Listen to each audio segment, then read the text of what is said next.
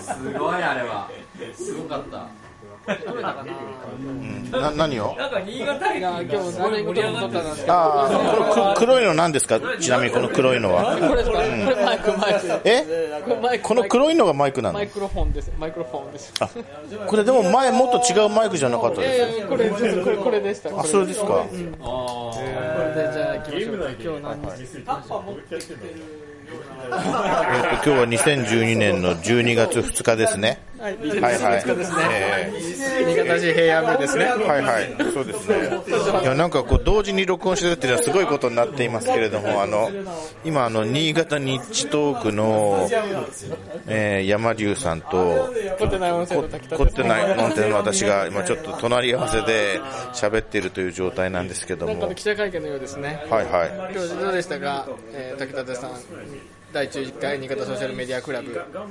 ですね、なんか3D プリンターでしたっけ、うん、いろんな活用法を考えているうちになんかどんどんこうアダルトなエロい方に考えがいきまして困りました。はいはい。それは間違いないでしょうね。そうですね。そこを考える人はやっぱりいるんでしょうね。3D プリンターの可能性というか。新しい技術を考えると、そういう、ね、いい部分と悪い部分が出てくるんでしょうね。そこはちょっと思いました。いや決して悪い部分ではないような気もしますけれどもね。でもできたら見たことありますか、滝立さん 3D プリンターという。いやいやまだ、全くないです。これから、ね、実用化されていくのか、はいはい、どうかってところですよね、はいはい、でも今回初めて 3D プリンターなるものを分かったので、あと Amazon で本を出すっていうことも教えてもらいましたね。僕が、Amazon で本予定？本を出す予定は、いやちょっと今のところないですけどもうちの親が、はい。ですね、ライフワークで、なんか織田信長のことをずっと小説って称するものを書き溜めていて、でそれで、芥川賞とか直木賞とかを取ると本気で思っている困った状態なんですけども、ぜひそれはじゃあ Amazon というネットマーケットエリアでもし、絶対無理だと思うので。もう親父もすごい年なんですよ。でもいざという時というかですね、はい、もう万が一なくなっちゃった時に、なんか1円ぐらいで公開しようかなって。ね、ぜひぜひそれはね、貴重な財産だと思うので、そんなご趣味があったとは。いやその趣味に金をかけすぎて。困っているっていうのが実情なんコテナ音声でもね、たまに出てきますもんね。だけどその親御さんネタが。ああ、そうなんですよ。はいはいはい。電話がかかってきて着信の音がそれで。いや、そうよく聞いててありがとう。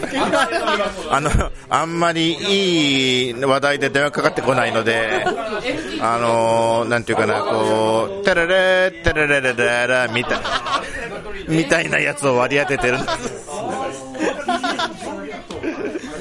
そうですよね。そうわかります。それは確かにね。それはそうといつも新潟ニッチトークなんですけども、あれ朝早く大変ですね。そうですね。今日も変則的に日曜日起きということで5時半から撮りました。7時半まで撮りました。バッチリ2本立てで。僕はね、とても休みとか土日の朝は。そういう時ほど寝坊したい人なのですけど、龍さんもバタちゃんももともとそういう休みの日って早く起きれる人だったんですか？私は起きれなかったですけど、バタちゃんは起きてくれるので、本当にこの2年間やっとこうね続いてきたなという感じでございますね。あれじゃあもともと朝苦手なんですか？朝あんま起きれなかった方ですけど、頑張って朝活という、ね、ものに乗ろうかなと思って やっておりますが、いや逆に朝言えなかったことをこう、ね、夜のこういうお酒の時に あれ言っておけばよかったなみたいなことは結構ありますね。ああなるほどね。でももう編集してできないのでいやちょっとこのちょっと今お隣にいる人、いやせっかくお隣にいるので、はい、お名前とかハンドルネームとかよろしいですか？はい、五線から来ましたカラボーと言います。よろしくお願いします。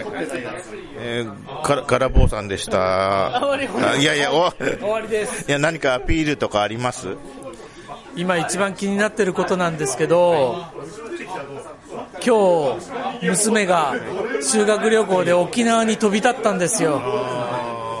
いろいろあるじゃないですか。なるほど、はいはい、気になるんですよ。やっぱりアメリカ軍米軍のあの辺は本当になんでみんな守らないんですかね。本当に気になります。昔からあんなだったんじゃないかと思っちゃってるんですけど、表に出てきてるだけですよね。なんかほらそこら辺のお家のお庭で寝てるなんてことは日常茶飯事だっていう話もありましたね。本当に酔っ払ってそこいらで倒れてるじゃないけど寝てるようなものは日常茶飯事。わかります、気持ちはわかります。でも暴れないでほしいな。そうですね、うんうん、確かにね。あとそれからもう一方ちょっとこっちにもう一方お話を伺いましょう。はい、じゃあお名前と正吾です。自己紹介何かメッセージを、今日の NSMC では話しないですけど、ねぎっこさん売ってる人に対抗して女子アナのことをプレゼン研究会で発表しました。あ、なるほど。いや僕もちょっと興味ある分野なんです。はいでちょっと真正面にうかさんという方がいらっしゃいまして、とてもですね今日面白いお話ありがとうございました。どうもこちらこそどうもありがとうございました。改めまして、はい、うかブログというブログを書いております、うかと申します。うかでググっていただければ一番目に出てきますので、ぜひググっていただいて、まあもろもろ読んでいただければと思います。よろしくお願いします。